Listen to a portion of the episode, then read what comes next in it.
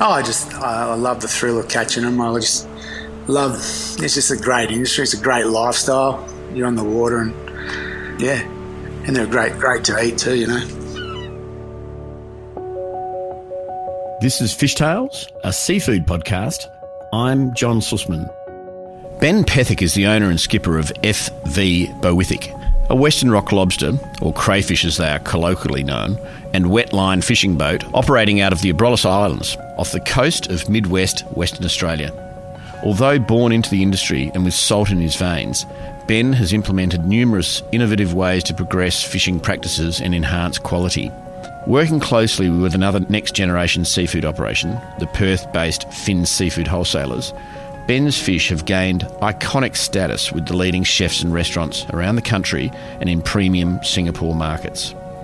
It's clear that families born into fishing have a unique and special relationship with the ocean and an innate and intimate respect for everything in and around the water. Uh, my name's Ben Pethick. I fish uh, around the Abrolhos Island area in Western Australia. Uh, Abrolhos Islands is probably starts about 30 nautical miles uh, west west kind of northwest of Geraldton, which is approximately four and a half hours north of Geraldton, and there's uh, five major island groups over there, which are spread uh, probably about 40 miles to 50 miles long, where uh, fishermen live over there and mainly crayfish over there certain times of the year, and we uh, we uh, catch our fish around them areas. It's very pristine type of country. A lot of shallow, uh, corally islands, sometimes underwater, sometimes above. And uh, yeah, it's beautiful. Absolute sensational coral grounds and just very uh, beautiful ground. Oh, it's always been in my blood. I've just, ever since I could walk, I went to the continental shelf with my dad at the first age of three, crayfishing, just just always wanted to be around the boats. Just um, lived and breathed it. If I wasn't out in the boat, I was uh, living on the jetty, catching herring and squid, and in the dinghies, just pulling amateur pots and and fishing, and just just just love it. Just just love being on the water. Western Australia's Western rock lobster fishing community have built itself into a half billion dollar industry today but it is still very much tied to the stories of the people who long ago came to the state in search of a better life. For some, it was moving from harvesting the land to harvesting the seas. The Pethicks are one such family. Without the dedication and determination of fishery pioneers such as the Pethicks, the industry wouldn't be where it is today. Uh, I'm a third generation fisherman.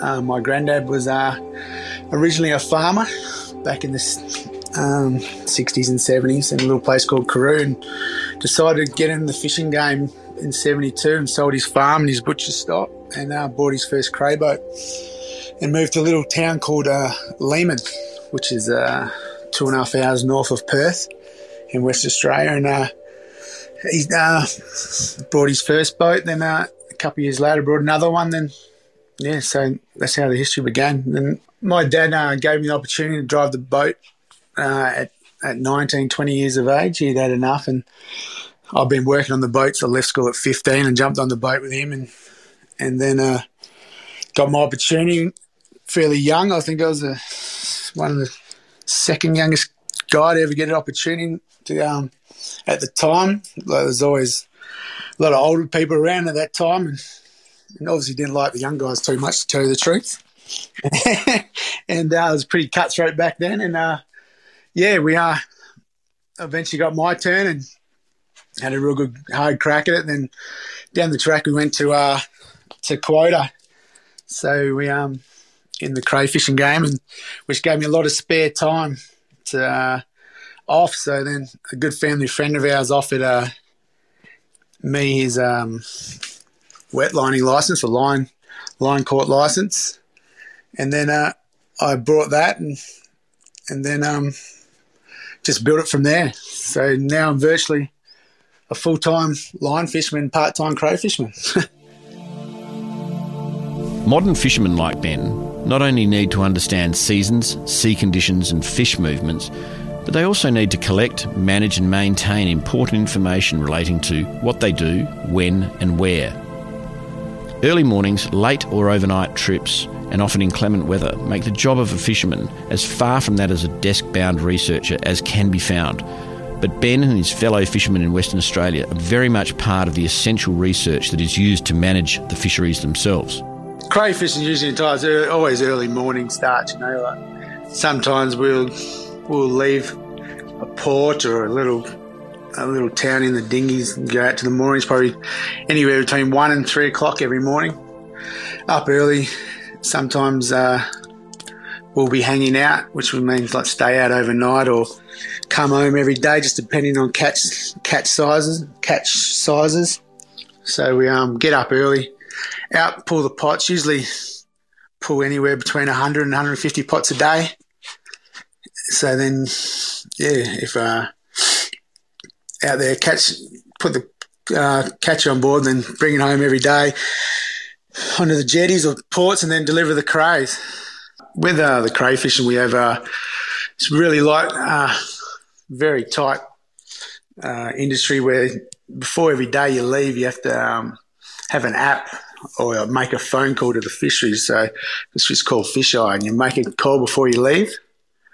You go out, you pull your gear, record your catch, and before you even come into port, you have to record how much you got on board, how many kilos. And then when you get in after delivering the product, you then once again then have to uh, another email or phone call and report to the very kilo how much you delivered every day, so they can keep a control on how much kilos is coming out of the water at every every every day of the season.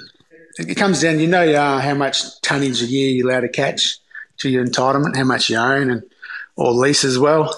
So um, you know before start every season where you stand, and you usually try to plan out best you can where you think you're going to maximise your your product's price around the year, like a Chinese New Year or the um, lucky days in May the crayfish prices are usually good, considering, except this year. And um, yeah, it's um, you know where you stand. It's said that the first five minutes after a fish is removed from the water will determine how it eats. Ikejime is a Japanese fish preparation method that paralyses fish and drains them of blood. When done correctly, it not only preserves the fish's flavour and texture, but also allows the flesh to develop an umami dimension as it ages. Despite its Japanese origins, more and more fishermen around the world have been taking on the technique and using it to maximise the quality of their catch. For Ben, deploying this process has become a catalyst to the development of his award winning fish quality.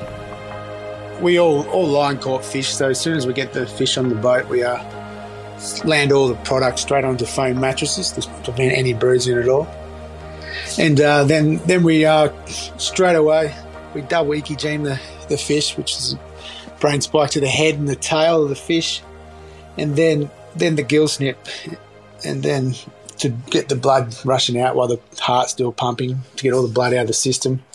And now, and now we're going to putting our fish in like a circulating tank to to like wash all the blood out of the uh, of the of the fish until um until that fish has completely stopped heart stop bleeding and it stopped blood coming out of the, the fish. Then we then pack it in nice slurries to so then there's no no blood in the slurries whatsoever, and and then that causes no bacteria into the fish.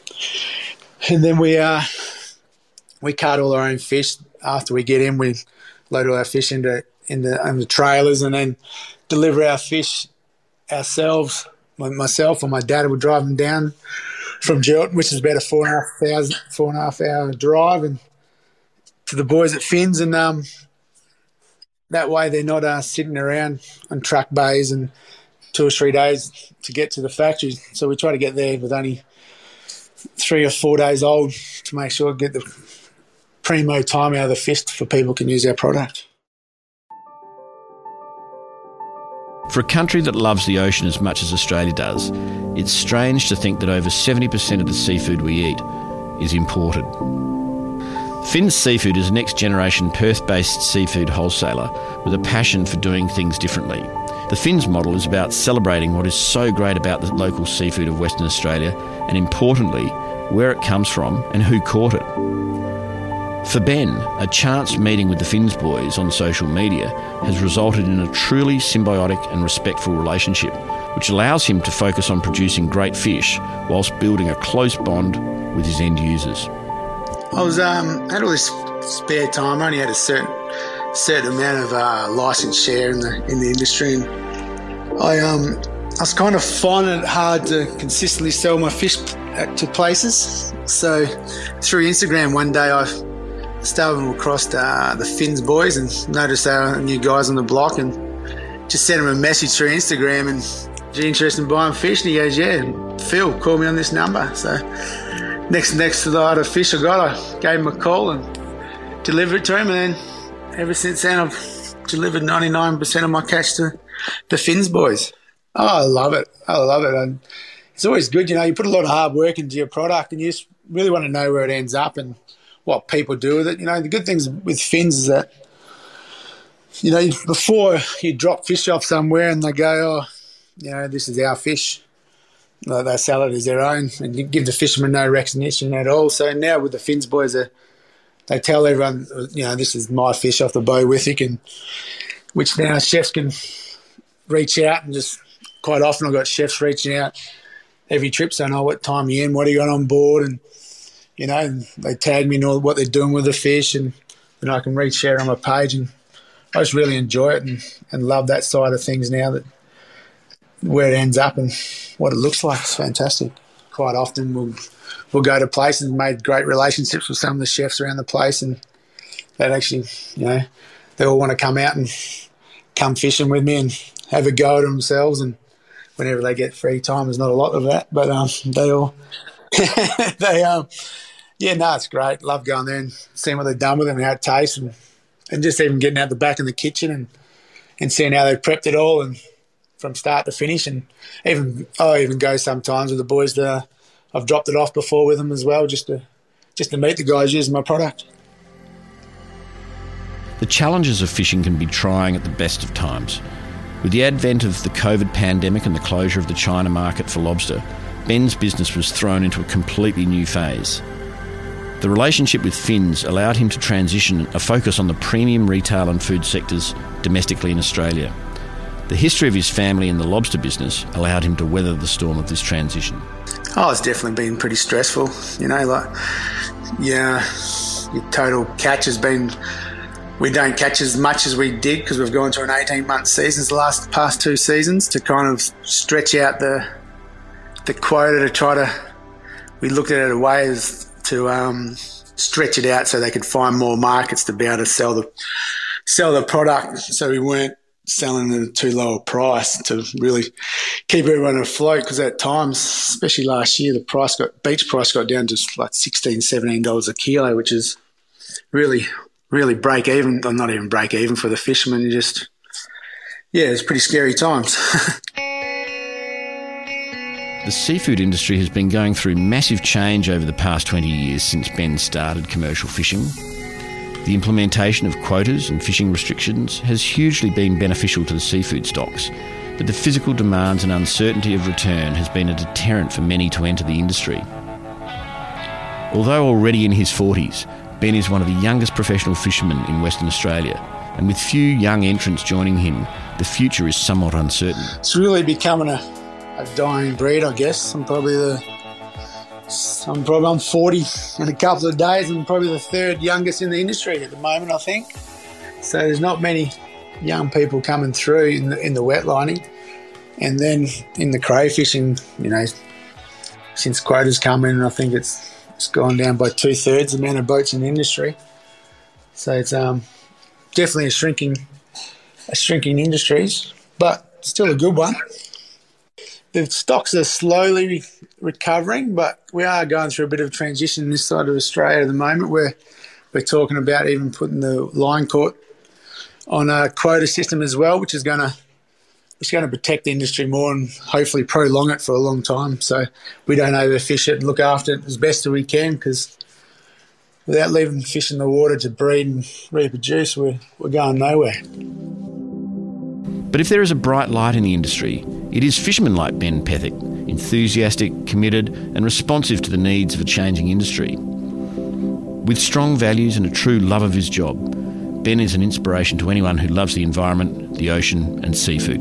Oh, I just I love the thrill of catching them. I just love. It's just a great industry. It's a great lifestyle. You're on the water, and yeah, it's really, all really, especially our setups, are really family oriented business. So I work on there and drive the boat. My dad's he's 63, 64. He's still coming out. My cousin works on there. My son's on there at times. So when he's not at school, so just great to be able to fish that way and and just choose your times when you're on a fish. And if you need family time, you can. And it's just yeah, and they're great, great to eat too. You know, if it's crayfishing or it's or it's catching fish, just really enjoy the hunt of catching them because, as you know, Johnny, sometimes you can go out there and catch plenty and look like a superstar. And next day you you catch 100 kilos for the day, which is not even covering costs. So, but I really enjoy that that hunt of trying to to work out where they are and and what they're doing. And then just on the other hand, I just love being on the water and that, getting out there and on the water, away from everything, and just it's just a sense of uh, freedom out there. You just feel so relaxed, especially on the nice days. Not bad ones aren't that good, but on the nice days, it's a great. It's a great feeling just being out in the middle of nowhere and Next minute, a whale will pop up, or dolphins will pop up, and other day, some fish popped up next to us, just just great seeing all that nature has to offer when a lot of people don't see.